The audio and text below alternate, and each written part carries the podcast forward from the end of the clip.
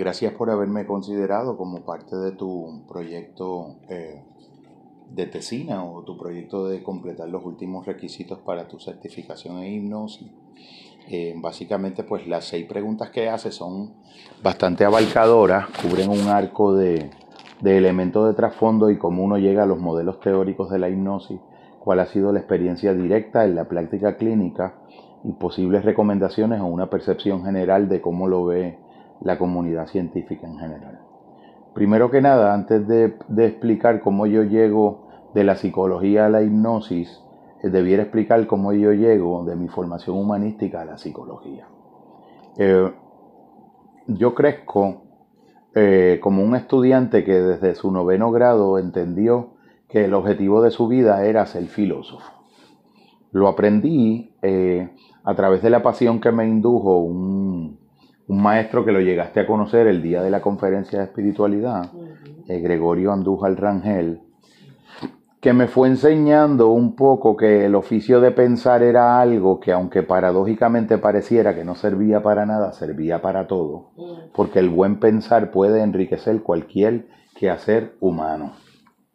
Yo había tomado esa determinación y me voy a la universidad a los 16 años a estudiar filosofía en el sentido clásico y europeo en el que la Universidad de Puerto Rico se entiende, porque es un modelo que, tiene la insuficiencia ahora con la, con la ventaja histórica de los años de no incluir el pensamiento oriental, era como una gran deficiencia del entonces, no sé si con el catedrático Francisco José Ramos, que era un catedrático de filosofía, esposo de, de la doctora Gómez, que es este psicoanalista lacaniana.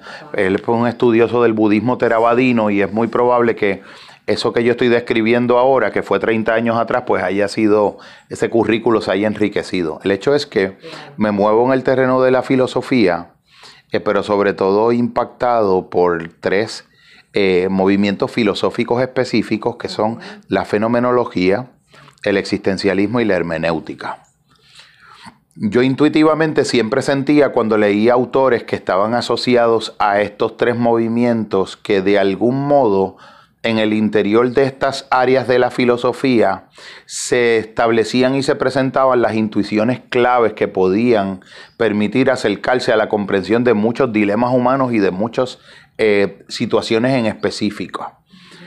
Eh, yo tengo ese elemento de mi formación y muchos años después, cuando yo decido o entiendo, porque en mi caso yo lo veo como resultado de, un momento epifánico de mi vida, operacionalizar la variable, que es un concepto que aprendí en psicología y cuando estaba eh, entendiendo ese concepto me daba cuenta en mi evaluación retrospectiva que la razón por la que yo había dado el salto de la filosofía de la psicología era porque en mi alma había quedado la necesidad de operacionalizar las variables que de algún modo acompañaron mi, mi acceso al lenguaje filosófico y al discurso esencial de la filosofía, porque al hacer eso le podía dar una relevancia que de algún modo podía ser lo que originalmente fue la filosofía con Sócrates, porque era una mayéutica dialógica.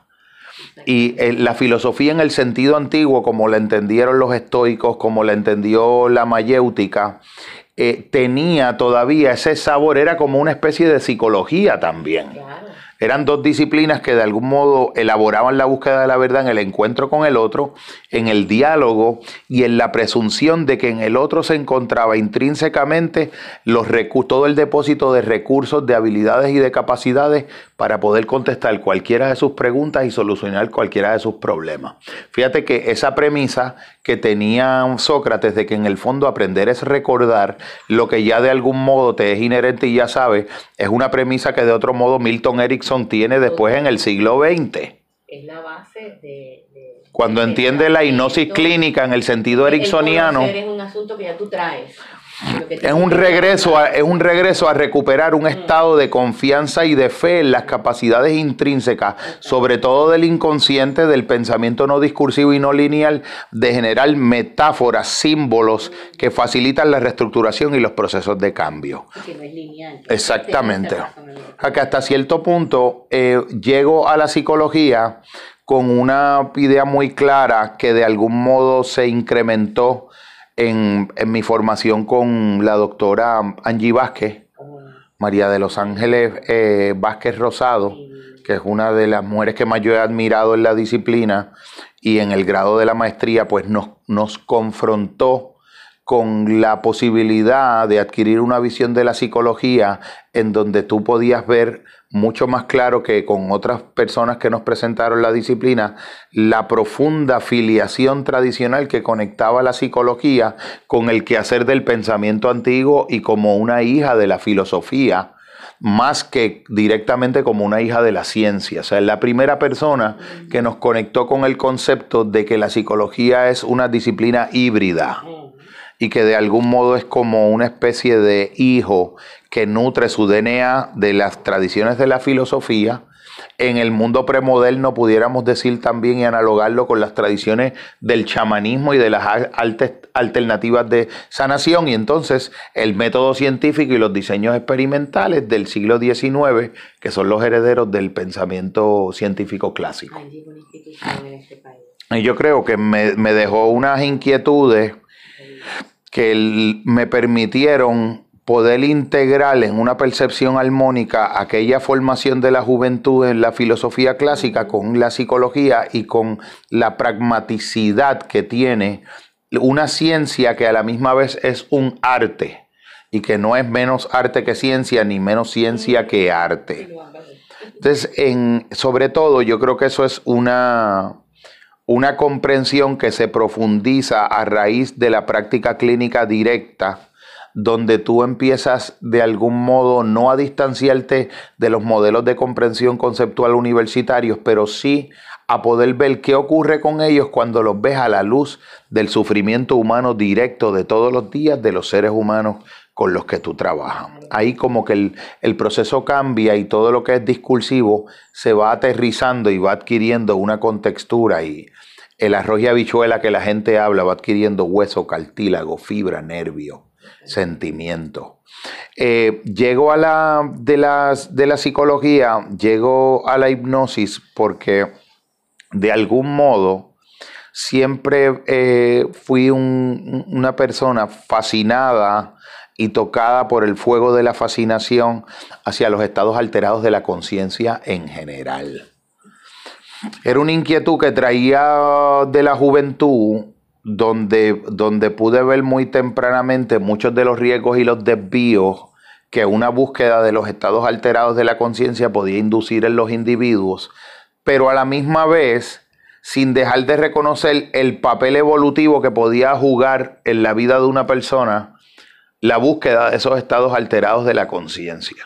Lo que pasa es que fui aprendiendo con las mismas disciplinas y con el pensamiento oriental que existía una larga tradición y un linaje de metodológicamente, sin dañar el cuerpo, sin intoxicarlo, poder generar estados alterados de la conciencia que fueran mucho más adaptativos a la vida de la persona porque podían generar unos cambios más permanentes sin el efecto detrimental de un tóxico y de unas investigaciones con experimentaciones de drogas que de algún modo pues abrían unas ventanas en el interior, en el inconsciente humano que a veces eran difíciles de cerrar.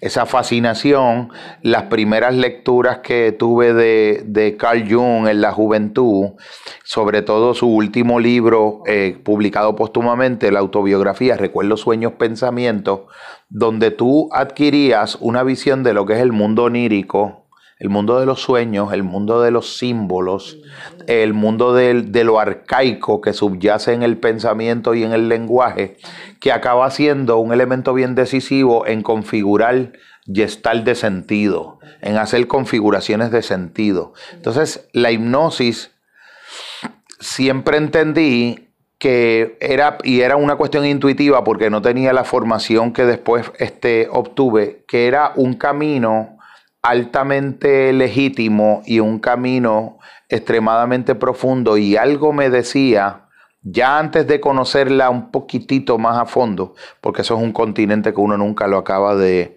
dilucidar, yo me siento que, estoy como que empezando a tocar un territorio como cuando los españoles llegan a América o a la península de la Florida, que está todo el continente americano, pero ellos no saben a dónde han llegado y a medida que empiezan a recorrerlo, se va ampliando esa, e, esa extensa, no lo puedes cartografiar, siempre te puede, te puede sorprender. Entonces, ese camino lo aprendí a, valorar, pude ver eh, compañeros que eh, institucionalmente promovían la formación en la hipnosis y decidí darle una oportunidad porque me parecía que el hecho de que fuera alternativo ya me resultaba eh, seductor y entendía que detrás de ese concepto de hipnosis, que lo que quiere decir es sueño o estado de ensueño en la etimología antigua del término, de algún modo tenía que tener muchos más valores y tenía que ser una ventana a un caudal de recursos que la comprensión popular del término no le hacía justicia. Por ejemplo, todo cuando tú después te vas formando y vas viendo todos los mitos en relación a la hipnosis, toda la neurofisiología de la hipnosis, todos los desvíos a los que condujo en el imaginario popular la hipnosis del entretenimiento versus la hipnosis clínica, pues tú te das cuenta que la herramienta fue mal vista y uno dice, bueno, pues no hay nada raro porque hasta por Freud fue mal vista en un momento dado. Y Freud era, creo que era de la escuela de Salpetrier y no de la escuela de Nancy, que son como los dos grandes vertientes y las dos maneras básicas de ver la hipnosis. En la escuela de Nancy, que es la que llega a Milton Erickson, la hipnosis no es un, aunque es un estado modificado de la conciencia, es natural y no es patológico es natural y no es patológico, no obedece a elementos discursivos lineales y puede desencadenar un contacto con el inconsciente que de algún modo hace que las personas se curen o que las personas resignifiquen o remarquen o reencuadren sus problemáticas vitales, a veces sin necesidad de una explicación arqueológica o de una búsqueda de una etología de la enfermedad, porque ni siquiera la enfermedad es vista como enfermedad. Y uno de los elementos que yo creo que a un nivel teórico me ha impactado la hipnosis es que cambió mi idea de la enfermedad mental y de los síntomas. Oye, más o menos como en qué época, en qué año eh, este, tú me, me, narras que tus compañeros empezaron a hablar, y tú empezaste a seducirte con él. Yo te diría que el entrenamiento de la en hipnosis clínica y terapéutica mío comenzó en el año 2013, más o menos, año 2013. Fue un entrenamiento que eh, duró dos años, que tuvo nueve mentores que me parece que es una de las fortalezas del espacio institucional donde lo estudié. Una de ellas era Merian, la doctora María de los Ángeles eh, de Jesús. Y era un espacio que cada uno de esos mentores pues venía de una extracción y de una procedencia académica distinta, del mundo de la sanación, de la psicología transpersonal, del pensamiento sistémico, de la educación y de la ingeniería, como es el caso de no sé si uno de los miembros fundadores, Héctor Totti, que no tiene formación clínica específica, pero que también le daba una variedad más computacional al modelo y más de un elemento de, de la programación neurolingüística. Fue un entrenamiento de dos años eh, que incluyó al final unas ejercitaciones prácticas donde nosotros íbamos a, a los escenarios directos de trabajo de algunos de nuestros mentores para poder dilucidar lo que era el quehacer de la hipnosis como un método, que allí aprendí esta palabra que la he ido entendiendo cada vez mejor, coadyuvante de todas el resto de las metodologías.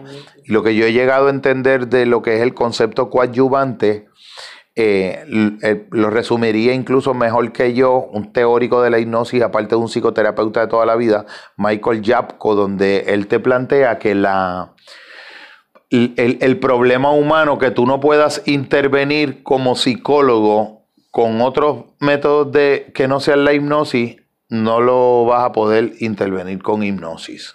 O sea, que tú nunca uses la hipnosis si tú no dispusieras de otra forma de hacer ese proceso de sanación. Y que alguien que no tenga otra forma no va a estar plataformado para poder usar la hipnosis de un modo genuinamente clínico. Entonces esto eh, nos regresa a una discusión teórica más institucional y, yo te diría que en un sentido ético de quiénes deben recibir la formación y quiénes no, y quiénes la deben practicar y quiénes no.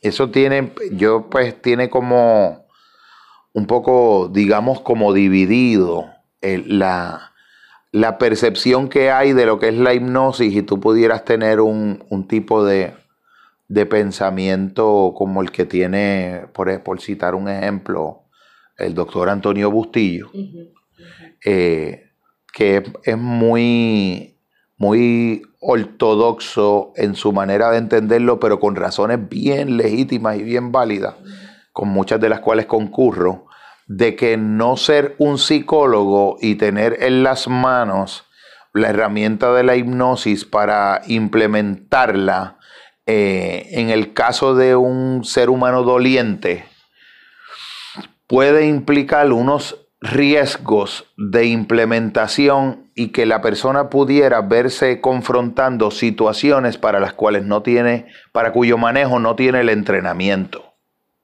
Como por ejemplo eh, el surgimiento, la emergencia de una crisis psicoespiritual, la emergencia de una activación de un PTSD, el entrar en una en un momento de crisis donde no se pueda contener una hacer un ejercicio de catarsis contenida. Y yo en mi propia práctica me he dado cuenta también de que no todas las personas que vienen, por decirlo de algún modo, eh, a recibir un tratamiento de hipnosis, ese sea en todos los casos el mejor modo de intervenir la situación específica. O sea que yo soy un hipnoterapeuta que mira con suspicacia el hecho de que ciertas herramientas, por mejores que sean, se empleen indiscriminadamente. Para todos los casos, como si fuera una panacea, porque a mí me parece que donde la hipnosis da sus mejores fortalezas son cuando tú empiezas a ver la hipnosis como una especie de paradigma de estilos de comunicación que permiten que los contenidos puedan ser recibidos por lo más profundo del inconsciente de la otra persona. Y si ese, si al interior de ese paradigma tú puedes ser efectivo y eficaz en lograr ese propósito que acabo de describir, vuelvo y lo digo, que los contenidos de tus mensajes puedan ser recibidos óptimamente por lo más interior del inconsciente del otro. Todo, lo, todo contexto conversacional, todo contexto comunicacional, todo contexto humano interaccional en donde tú estratégicamente logres y alcances que tus contenidos, tomando en consideración el mundo referencial del otro, puedan ser recibidos y acogidos por el otro, más allá de su resistencia, a su nivel más interior inconsciente, eso constituye un acto hipnoterapéutico o hipnológico. Entonces, ya ahí has trascendido todas las concepciones que veían la hipnosis en un sentido clásico como algo que tenía que, una experiencia que tenía que ser ritualizada de una manera específica. o sea, lo que me quieres decir para poder este, parafrasearlo es que lo que a ti te preocupa es la masificación, que esto sea una terapia definitivamente que todo la pueda emplear y que todo paciente o toda persona la pueda definitivamente. porque tiene que haber entonces unos entendidos hay un discernimiento clínico de mi mundo mi cultura. Definitivamente. Si yo soy santera si yo soy espiritista si yo soy judía de la cábala verdad qué representa para mí, o sea, esos contenidos, y luego tú estás entrenado para trabajar conmigo. Definitivamente. Con mis situaciones desde mis contenidos. Por darte un ejemplo, sí, por darte un ejemplo dentro de lo que tú estás diciendo, la no todas las personas que estudian teóricamente la fenomenología, por ejemplo, alcanzan a tener a un nivel existencial un abordaje genuinamente fenomenológico de la otra persona. Ni siquiera los investigadores cualitativos de corte fenomenológico muchas veces lo alcanzan. Porque en realidad alcanzar un estado de radical suspensión de juicio, lo que le llamaban la epoge mm. fenomenológica, para poderte acercar al otro, implicaría, implicaría, por ejemplo, que cuando yo eh, trabajo directamente al interior de un estado alterado de conciencia alucinatorio de un paciente, yo pueda entender que eso que para el paciente es la verdad, probablemente lo sea y el que estuviera equivocado sea yo y yo tengo que de algún modo hacer como decía mi, mi gran amigo y mentor Don Tinito, un pastor de la eh, iglesia bautista de Río Piedras que por 30, 40 años trabajó directamente con sufrimiento humano. Y cuando yo le preguntaba, don Tinito, ¿qué has aprendido después de tantos años de trabajar con el sufrimiento humano? Y él decía, lo que he aprendido es que si un ser humano en un vaso de cristal ve una tormenta, esa tormenta existe. Qué belleza, Dios mío. hubiera muerto. Definitivamente. Y si yo no puedo entender eso, yo no puedo hacer nada. Qué Y yo tengo que cruzar esa barrera de cristal de esa copa y de ese vaso para poder entrar a esa tormenta, para poder venir, regresar de vuelta con el otro de su propia tormenta y de su propio vaso. Eso es algo que si tú tienes en tu temperamento y en la estructura de tu psiquis como sujeto, como sujeto psicólogo, como sujeto hipnoterapeuta, una, una estructura que te hace viable el acercamiento fenomenológico, la hipnosis se te va a dar muy cómoda. Porque se te hace fácil no estar juzgando los contenidos del mundo referencial que el otro te presenta en el diálogo que está sosteniendo contigo.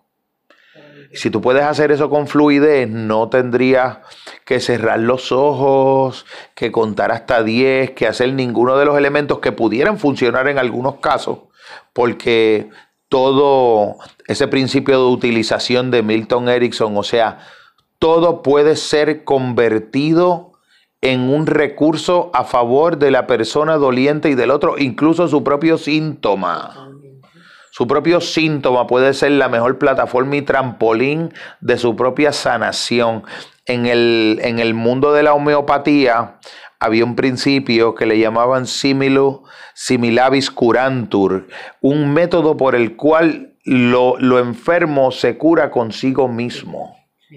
La propia enfermedad es, tiene las claves de la propia curación. El símbolo de la cabeza y la cola. Definitivamente. Simila similabus curantur.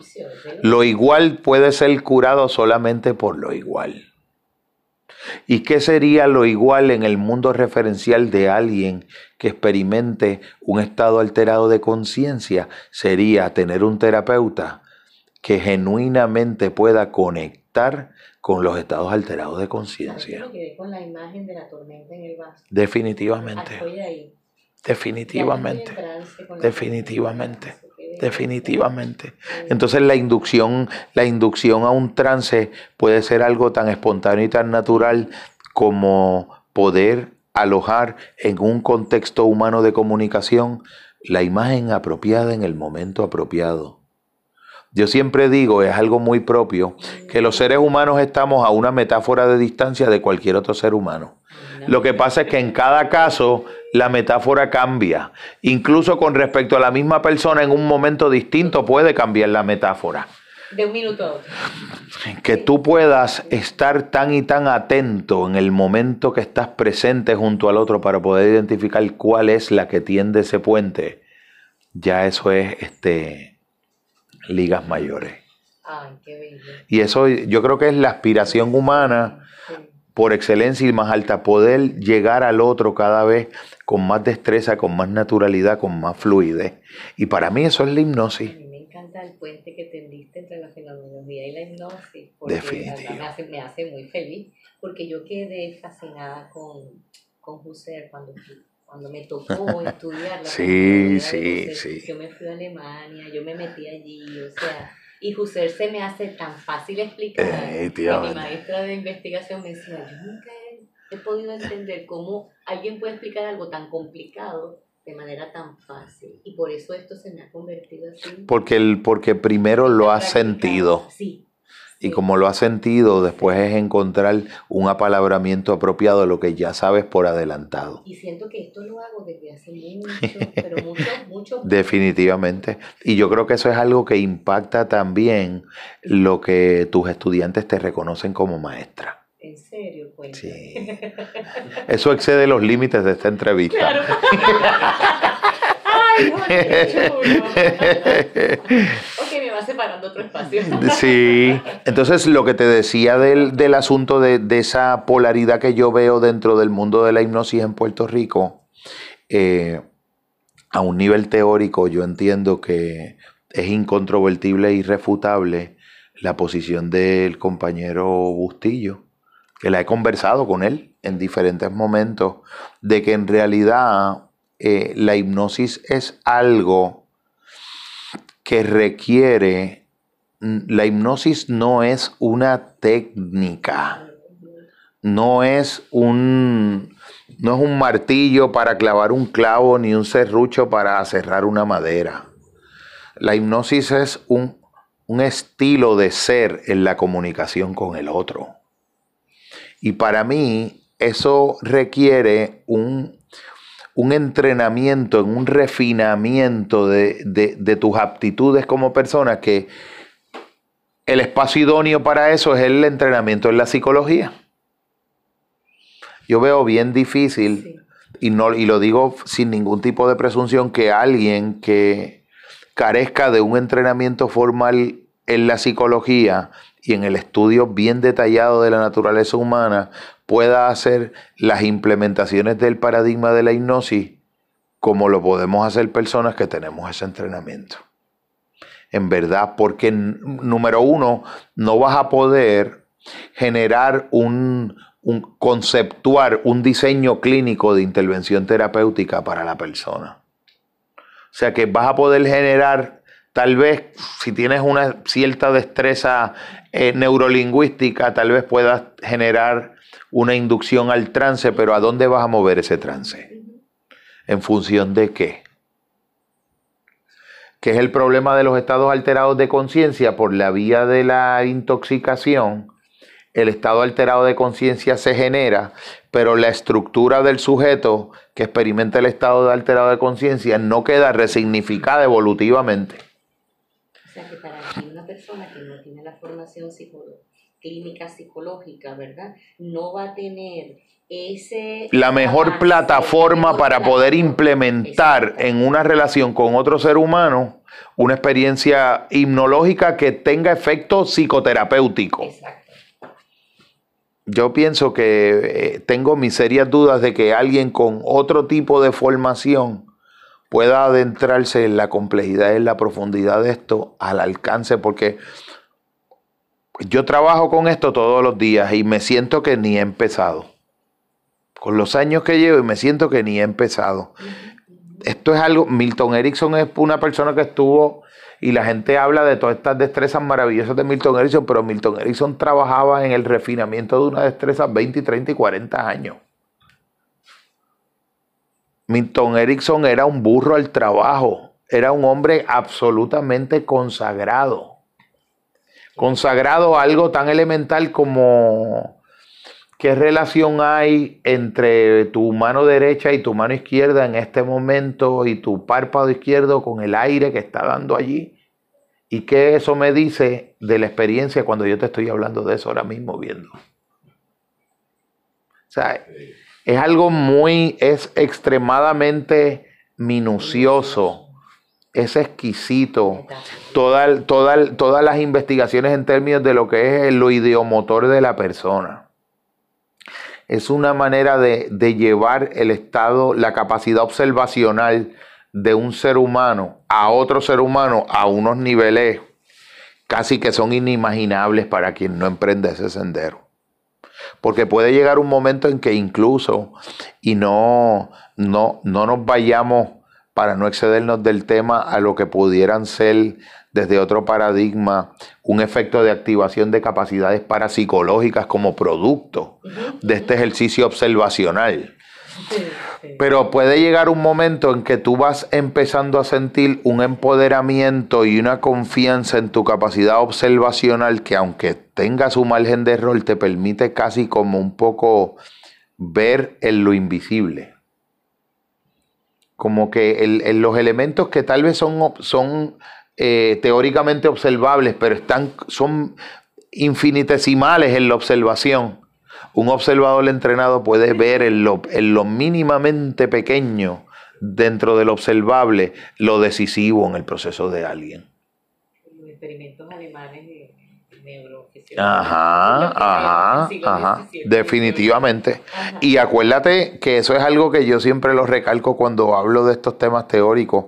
Wilhelm Wundt, antes de ah. tener su, su laboratorio, fue un estudioso con Brentano y fue un estudioso de los estados intencionales que de algún modo es el antecedente de la fenomenología. O sea, Wilhelm Wundt originalmente pensó, al igual que los pensadores budistas, que la introspección era una herramienta legítima de investigación y de generación de conocimiento. Que eso después el desarrollo de la disciplina eso se abandonó. Yo creo que William James fue el, el de los últimos que pudo una verdadera gran luminaria, que eso hay que volver a rescatarlo. Ah, la introspección es una herramienta en el budismo vipassana avanzado.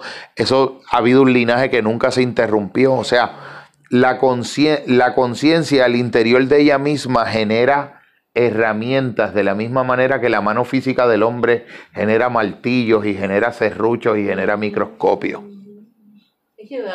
historia de la psicología y me estoy dando y sí. porque aún lo dejaron encajonado. Definitivamente. Lo dejaron en un laboratorio experimental y fue el primero que habló de la introspección. No, las cinco áreas de la psicología, la psicología de los pueblos, la psicología experimental. Exactamente, exactamente. Él fue el que abrió todas las, áreas. Pero se quedaron con un segmento de él el primero que hizo el primer laboratorio de psicología en el 1857 en Leipzig, ya, pero fueron muchas más cosas. las clases con todos los equipos. Era un filósofo, sí, sí. Era imponente su figura. Y entiendo pues que el, yo creo que la, la, la práctica de la implementación de los recursos de la hipnosis yo creo que debiera ser regulado. Debería incluirse una regulación. Eso es algo bien. Hay personas que no estarían para nada de acuerdo en esto. Eh, es algo muy personal. Yo creo que todo se le puede enseñar a todo el mundo, pero en teoría cualquiera puede ver un tutorial de YouTube o googlear algo, pero volvemos a lo mismo. O sea, cuando yo doy las conferencias, yo le digo a la gente, Mira, nosotros vamos a compartir aquí una experiencia que tú no vas a poder googlear. Lo que tiene que ver con información y con datos, pues yo te lo digo para que lo busques. Pero lo que no puede estar al acceso de un tecleo de una computadora, pues eso es lo que, de lo que vamos a compartir. Lo otro, pues hazlo tú en el camino, toma las anotaciones y coteja la fuente. Y yo entiendo que en ese sentido pues tenemos, tenemos camino que recorrer porque hay una sutileza en esto que no, que no la capta alguien que aunque vaya al entrenamiento no, no viene con una historia previa que lo preparó como sujeto para esa experiencia. Hay gente que hacen los entrenamientos en hipnosis y nunca lo implementan no pueden implementarlo porque como siempre se dice que toda hipnosis es autohipnosis. Fíjate que la hipnosis es altamente efectiva cuando puede encontrar un eco y una resonancia en el interior de la otra persona. O sea que tú tienes que tener una precondición disposicional a la experiencia de la hipnosis. Yo he podido ver cosas que otra persona está viendo. Exactamente. Sí. Exactamente, claro. Una chica me decía, estoy viendo un bosque con unos árboles y, puedes ver también por momentos cómo se está configurando en una persona o constelando los ingredientes que pudieran disponerlo a cuatro meses después cometer un delito en específico. Sí.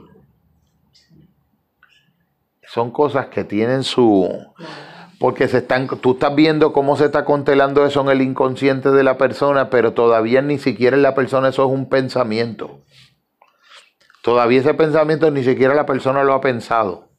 Pero un poco más abajo ya tú ves las condiciones, los factores que le van a dar origen a lo que en tres meses va a ser lo que esa persona va a empezar a pensar en tres meses.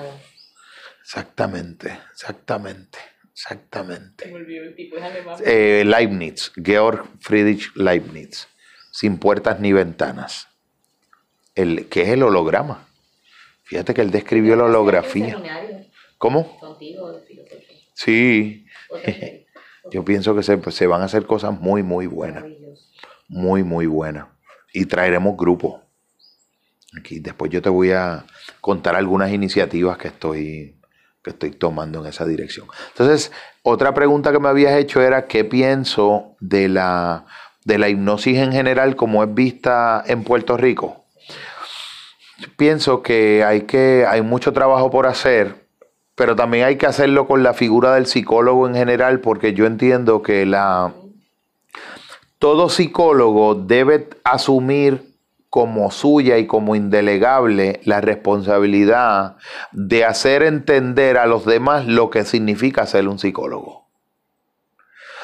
Pero obviamente, porque en mi caso yo veo la figura del psicólogo, y lo he dicho en otros momentos, como una especie de, de agente catalizador de cambio personal, pero de cambio cultural y social también. Entonces, cómo un psicólogo puede integrar dentro de la definición o el autoconcepto de su rol este elemento que yo acabo de decir, si él mismo forma parte de esa de los prejuicios de esa cultura y de la cultura y de la ideología en la que está inserto porque no se ha liberado de eso de la sujeción, de esos paradigmas de limitación. O sea, no concibo un psicólogo que no esté trabajando su espiritualidad. No consigo un psicólogo que no pueda ver los límites del horizonte y del paradigma de la sociedad donde él va a trabajar su ejercicio de sanación. Entonces, tienes que tomarte la medicina primero. Cuando tú te tomas la medicina, entonces tú la puedes prescribir o compartir de un mejor modo. En el encuadre psicoanalítico hay algo bueno allí que no se permite que nadie ejerza Definitivamente. Y en la psicología y en la psicología social que creo que hay que mirar con respeto y veneración el hecho de que hay que tener cuidado de que un, un trabajo de psicología clínica o psicoterapéutico clínico de intervención de una persona a una a lo que le estemos llamando sanar o curar a la persona sea adaptarlo a las propias condiciones estructurales y sociales de lo que lo enfermó hacer funcional en un contexto que el contexto mismo es disfuncional. Entonces yo puedo decir, ah, pues una mejor función sería enseñarle que el trabajo psicoterapéutico ayude a una persona a ser un mejor disidente, a ser un mejor agente de cambio, a ser un mejor rebelde, un rebelde más maduro, pero no un no rebelde, no un adaptado. es más peligroso. Un inadaptado que sepa ejercer su rol como inadaptado en un mundo que no quiere que lo, que, lo sea, que sea inadaptado y que le llama enfermedad a eso también.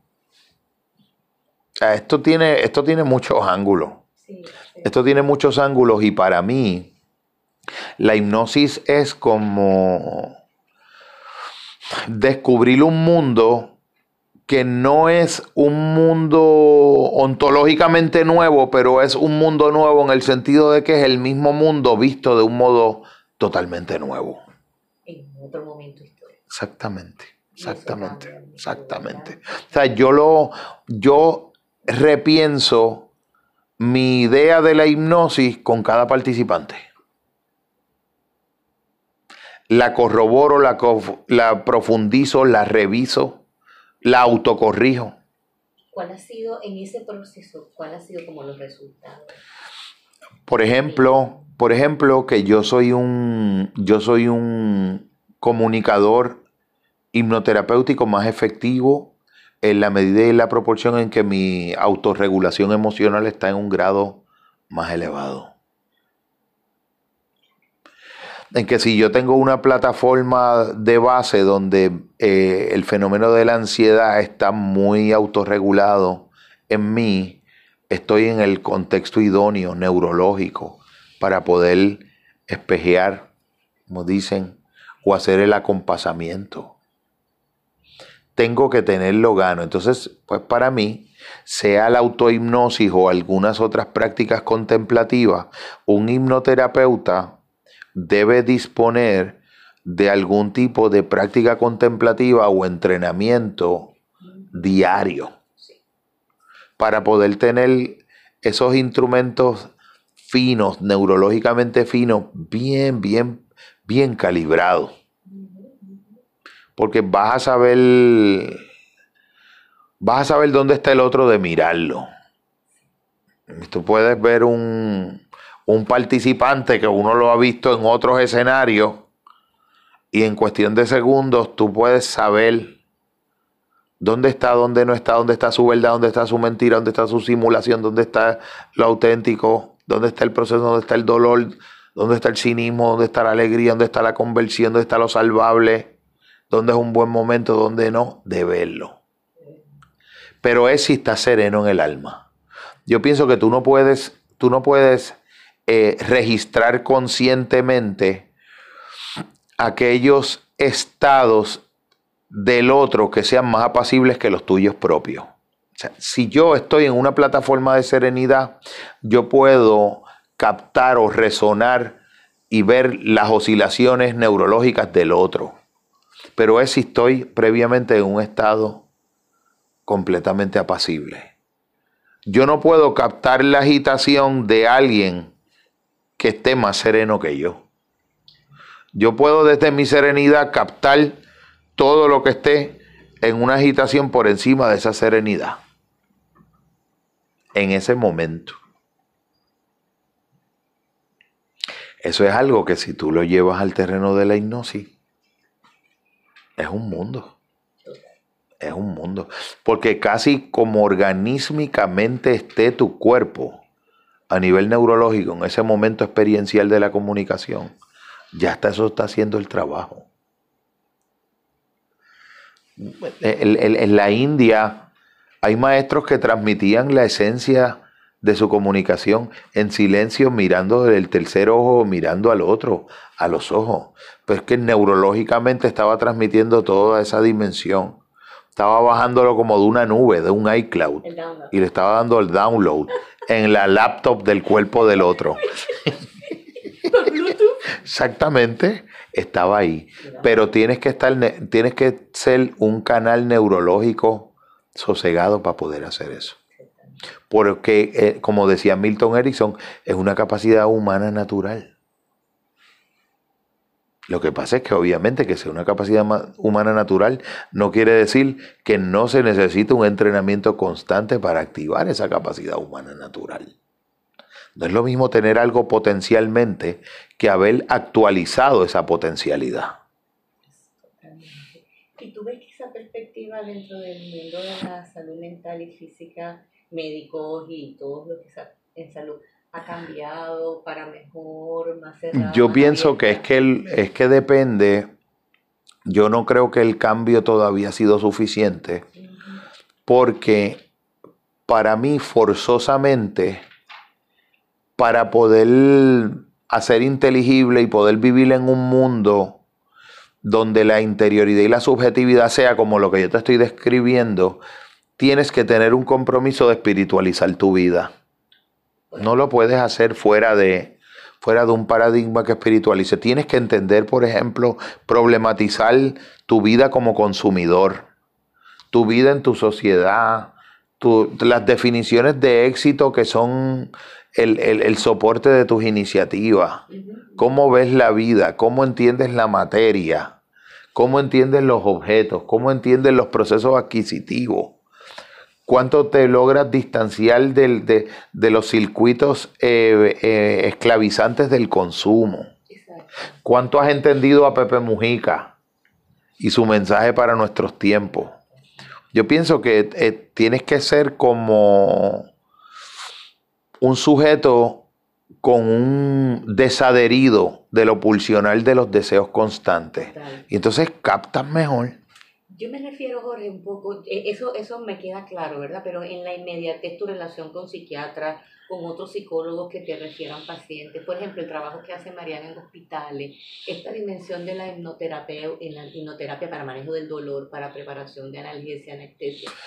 yo pienso que eso se puede...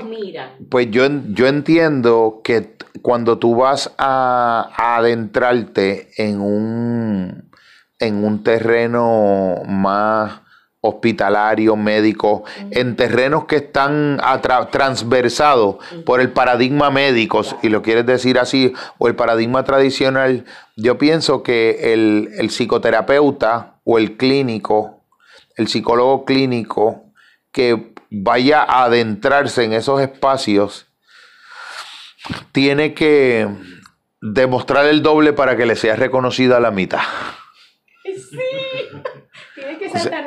O sea, tú tienes que estar consciente, tú tienes que estar consciente que el imaginario social ya le concede al rol del médico una preponderancia y un, un, rango jerárquico que independientemente de que no se sostiene epistemológicamente, porque yo tengo serias reservas y dudas de que muchos psiquiatras entiendan aspectos de los fenómenos de la naturaleza humana como los he llegado a entender yo trabajando aquí todos los días con eso. Con eso no desde la perspectiva de estar viendo a un sujeto y estar analizando si necesita más miligramos de, una, de un químico o menos miligramos de ese químico. Eso es un aspecto infinitesimalmente diminuto en contraste con todo el fenómeno humano de tener a alguien sufriendo al frente tuyo. O sea, es un acercamiento mm, mucho más directamente subjetivo y hay una ciencia dentro de esa subjetividad, no es una cuestión puramente difusa y afectiva. Esa es la ciencia de nosotros. Lo individual, lo singular, lo, lo que puede parecer lo subjetivo, lo diverso. Fíjate que las demás ciencias tienden a que todas estas cosas particulares tienen en común. Pero nuestra ciencia es ¿Qué, elementos singularmente particulares tienen todas estas cosas que parecen comunes? Porque todavía yo no he visto dos depresiones iguales. Yo no he visto dos depresiones iguales todavía, ni dos ansiedades iguales. y tú tienes, yo lo digo en lo de las taxonomías, que cuando tienes en la oficina del psiquiatra el sistema taxonómico que te dice, mira, tienes nueve indicadores, ¿Cuántos de estos nueve con cuántos tú te identificas o crees que te describen y los has sentido en un grado leve, moderado o grave? ¿O por cuánto tiempo? Pues si son cinco o más, por más de tres semanas, tú estás deprimido clínicamente. Pero entonces yo digo, si la persona tiene, cumple los criterios diagnósticos 1 al 5 de 9 y la persona B los cumple 5 al 9 de 9, ¿cuántos criterios comparten de 5? Uno solo. O sea, solamente el 20% del fenómeno y el 80% es distinto, pero usas el mismo concepto para ambos. Ahí hay algo capcioso. lo dijo Exactamente, exactamente, exactamente. Me gusta mucho, Sass. me gusta mucho. The Myth of Mental Illness. Y estos españoles Álvarez y no sé quién que escribieron. Eso no lo conozco. Con el, sí, sí, dime un antidepresivo, Prozac. Con Prozac. Con el Prozac o con el paciente. Ah, qué bien, qué bien. El título del trabajo tiene un nombre y el apellido es. Qué bien, qué bien. Sí sé que había un libro de divulgación que se llamaba Más Platón y menos Prozac. Más Platón y menos Prozac. Un, par de españoles. ¿Qué nos, qué nos aconseja a, a los que estamos empezando a gatear por yo creo que todos estamos más o menos gateando con respecto, con respecto a las posibilidades que tiene esto, de verdad. Yo creo que es un camino, incluso Milton Erickson creo que llegó al final de la vida consciente de que el caudal del trabajo que quedaba por hacer era mayor incluso que el que él había hecho. Y, y siempre aleccionando a, a cada hipnoterapeuta a ir a ir encontrando esa, esa voz interior personal. Como en el mundo de la poesía encontró su voz poética, o en el mundo de la canción encontró su voz, encontró su sonido primordial.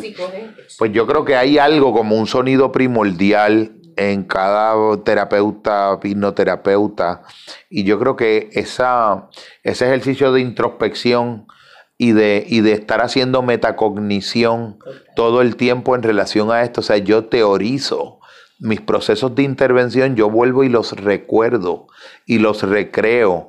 Hago una autoevaluación crítica constante y tiene un efecto de metacognitivo. Ese circuito va generando conocimiento nuevo.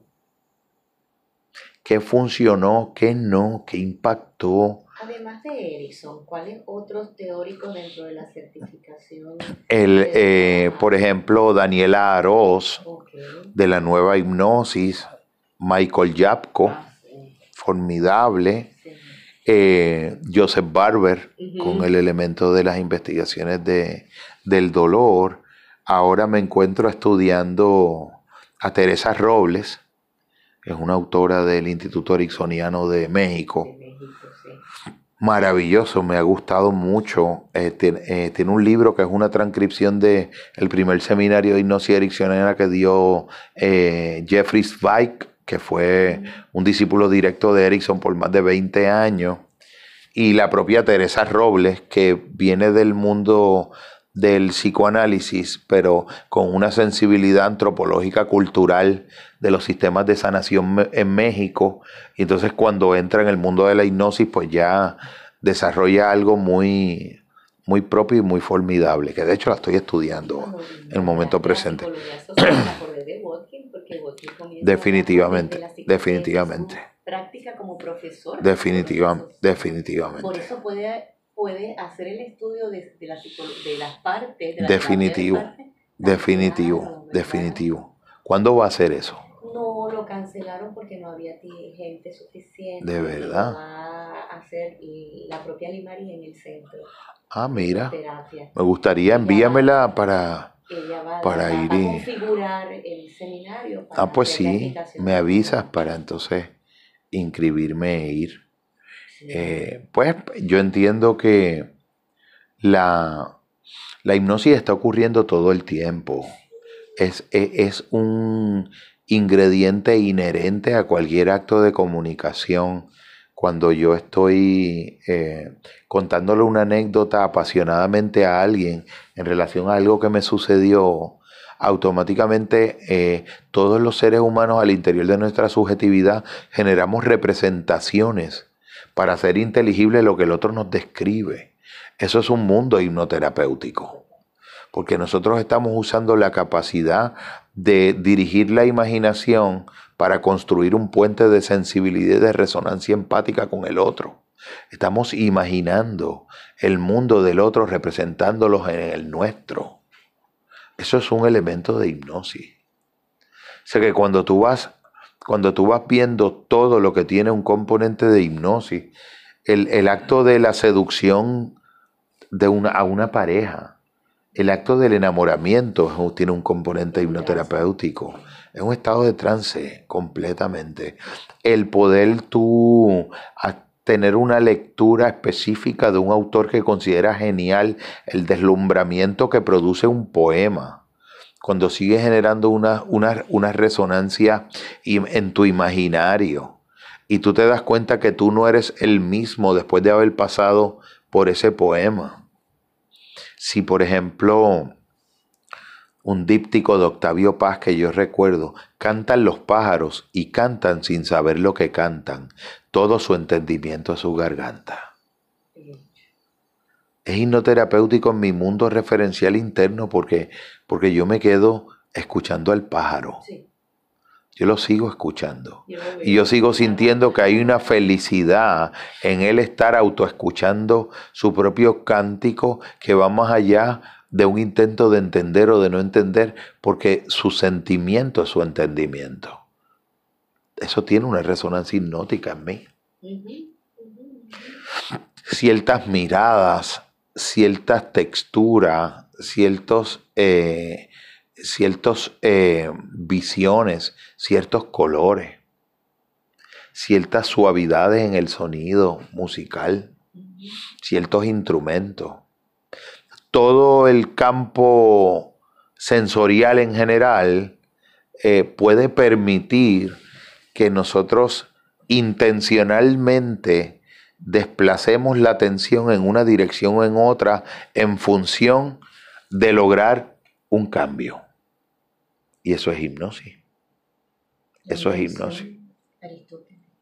Una intención, una atención con intención, diría Yapko. El mindfulness te entrena esa capacidad atencional y cuando tú empiezas a intencionalmente mover esa atención, estás ya en el terreno de la hipnosis. O sea que lo, lo, lo difícil sería decir cuando algo no tiene un componente de hipnosis. Está implícito. En la, en, en la reconciliación de una pareja hay una hipnosis. Hay una hipnosis.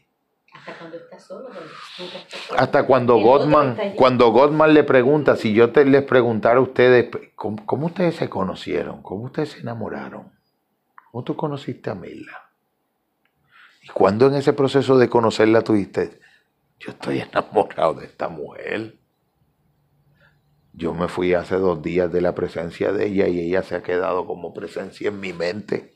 Aquí está pasando algo si tú fueras a recrear en breves minutos cómo tú conociste a Milly y cómo te enamoraste de ella, automáticamente entras en un trance. Cuando esos, cuando esos elementos, y tú entrarías en el correspondiente tuyo, cuando esos elementos acontecen, imagínate que el, el acto de amar es un acompasamiento de dos trances. Es poner dos estados de trance a caminar juntos. Imagínate eso en la terapia de pareja. Mira, si es que yo lo estoy diciendo y lo siento en el cuerpo. Estos son muchas. molécula de ADN? Sí, sí, sí, sí, sí. Exactamente. Eh, eh, eh, una doble hélice. Una doble hélice, gracias. Ahora, imagínate. De matar al entrevistador en este De verdad. Eso no se hace. Se fue en trance en una hélice. en una espiral ascendente. Qué maravilla. Yo creo que hemos, hemos, hemos recogido la síntesis. ¿Hay algo más que quisieras o me parece que estamos ya en la... nada, una anécdota cuando hablaste de Octavio Paz. Yo le decía a mi compañera, le decía a él, si no me acuerdo a quién le comenté después de mi presentación, tenía tiempo que no incluía a Alfonsina en mi repertorio. Yo he cantado Alfonsina toda mi vida, sola, acompañada y la recreo porque como yo hice teatro, pienso que mis canciones no, no salen bien si yo no las interpreto y las, veo. Claro, claro. Pero esta vez me quedó, pero gloriosa. Era porque yo estaba en el trance apersonada qué bien, con qué la bien. intención. Soy una terapeuta, me estoy certificando y yo sé esto, pero me lo estoy viviendo. Y estuve allí en las caracolas, en el mar adentro me viví qué bien, qué bien, qué bien, qué bien. línea por línea. Carlos y Enrique estaban entrando en ese momento en el restaurante cuando yo estaba empezando a cantar. Ah, wow, wow. La gente, qué chévere, divino todo, pero Alfonsino, o sea, pero Un elemento aparte. pero si es que yo lo veo, mira, tú, eso me, eso me trae una, una analogía de Jim Carrey, el actor Jim Carrey ha tenido unas epifanías muy interesantes y salen unos videos que de verdad, The Journey Within, una cosa maravillosa y el análisis que Jim Carrey hace es muy convergente con la hipnosis también. Él dice, bueno, cuando, cuando yo me he metido en estos personajes, que he estado dos, tres meses filmando una película o cuatro, yo me he metido en esos personajes a una profundidad que en los momentos en donde esos personajes han estado en mí, yo no he estado en mí mismo. Cuando yo he sido esos personajes, Jim Carrey ha desaparecido. Y cuando yo termino la película, que voy a buscar a Jim Carrey, tengo que irlo buscando bien a ver cómo lo encuentro.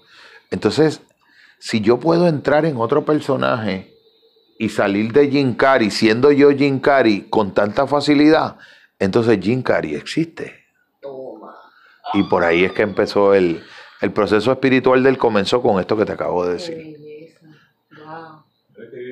Realmente para no alargar, pero este, nombraste algo que y lo que acaban de decir ahora, ¿verdad? Es que, es que eh, en la experiencia que yo acabo de venir ayer, ¿verdad?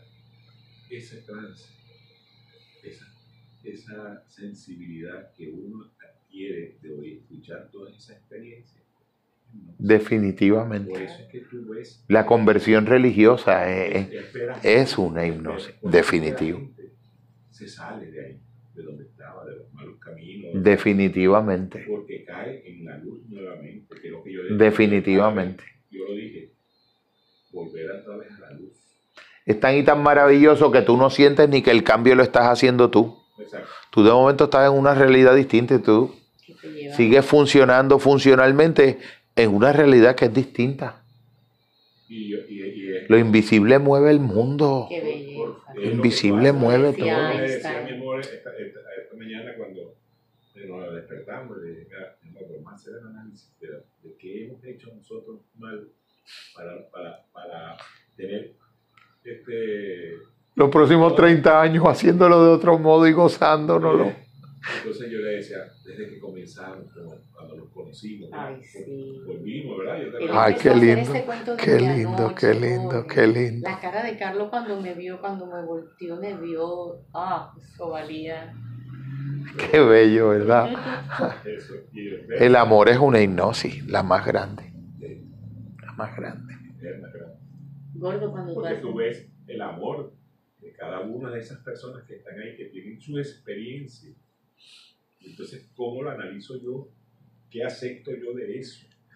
Cuando tú eres empático, abres ese canal de resonancia, entonces te aumenta la tuya. Fíjate que en las dinámicas de grupo, Yalón cuando habla de que se da ese efecto de, de, esa- de los factores curativos, nunca nadie ha podido explicar por qué en dinámicas de grupo, donde los seres estamos con una honestidad radical todos, contando nuestro dolor, el dolor de todos se sana, pero nadie le dio un consejo a nadie, ni fue que se sanó porque hubo una solución intelectual, sino el acto solidario humano, de la humanidad compartida en el dolor, de la narrativa en primera persona recibida por el otro, que a su vez corresponde con la honestidad de la suya. Y de, y de momento los seres nos sanamos. Por eso es que cuando mencionabas anteriormente que se debe hacer, se debe hacer esa introspección. Definitivamente. pero de sensibilidad hacia lo que no conocemos, todo lo espiritual. Realmente esa parte espiritual. De una apertura a lo que no se conoce. Por eso es que falta. La hipnosis puede ayudar mucho en eso.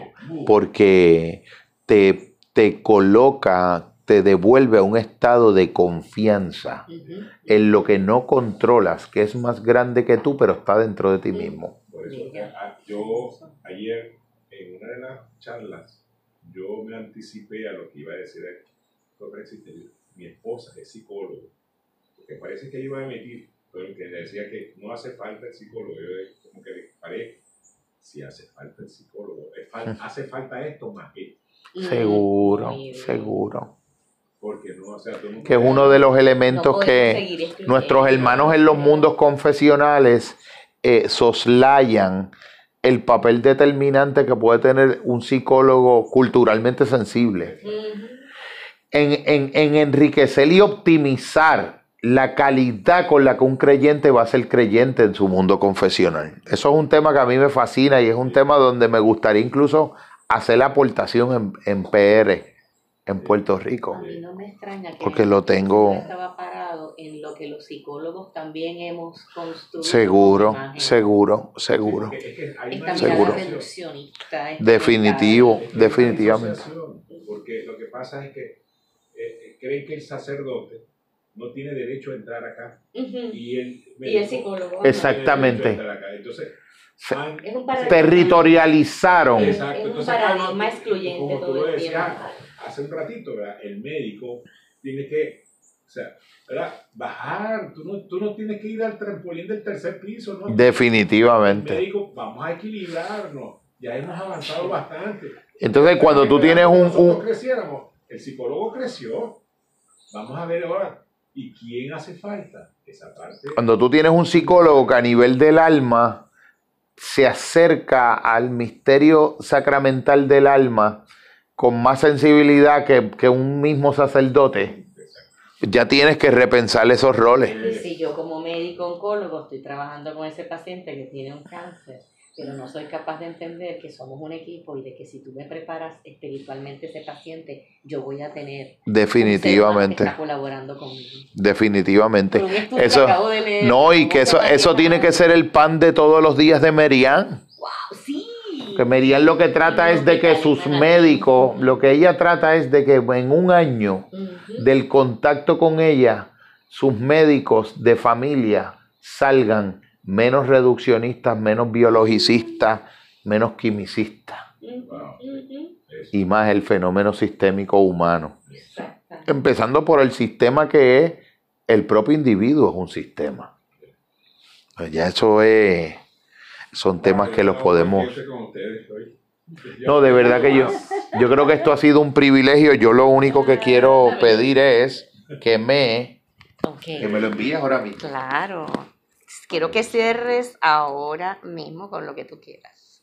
Yo puedo decir que me siento agradecido porque de la misma manera que el compañero Jean Piaget decía que hay momentos en la vida donde no, no aprender no es aprender más, sino que mejor.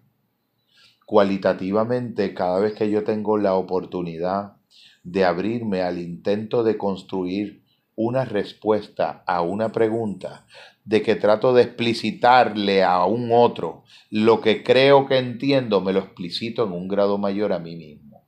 Cada vez que yo hablo sobre lo mismo, lo puedo hablar de un modo que es distinto y salgo enriquecido, como si en el propio proceso de hacerme entender gane un entendimiento y como si en el propio proceso de aumentar el entendimiento del otro aumente el propio. Y eso es un fenómeno bellamente transpersonal que excede, incluye, pero excede el horizonte de la psicología. Ya queda inserto en lo más universal de lo humano. Ay, yo te doy las gracias porque esto para mí ha sido Un manjar. un manjar. compartido Tú te, has compa- tú te has convertido en un amigo, no solamente un gran psicoterapeuta, ¿verdad?, de, de nuestra familia, sino un gran amigo y mentor. Quiero mm, este, también que me, que me digas si estás dispuesto a ser mi mentor en este camino del gateo, en la Sí, por supuesto, por supuesto Eh, que ¿Y qué sí. te pareció la entrevista? Me la disfruté mucho, me parece que es suficientemente abarcadora. Eh, está estructurada en unas preguntas que son que están dirigidas pero a la misma vez son suficientemente abiertas que abren a espacios de narración y de exploración dialógica un sentido completamente cómodo es un encuentro fraterno es un ágape fraterno es una mesa de fraternidad en el conocimiento Namaste, hermano. lo sagrado en todos nosotros bendición ponle nombre y envíala para gozar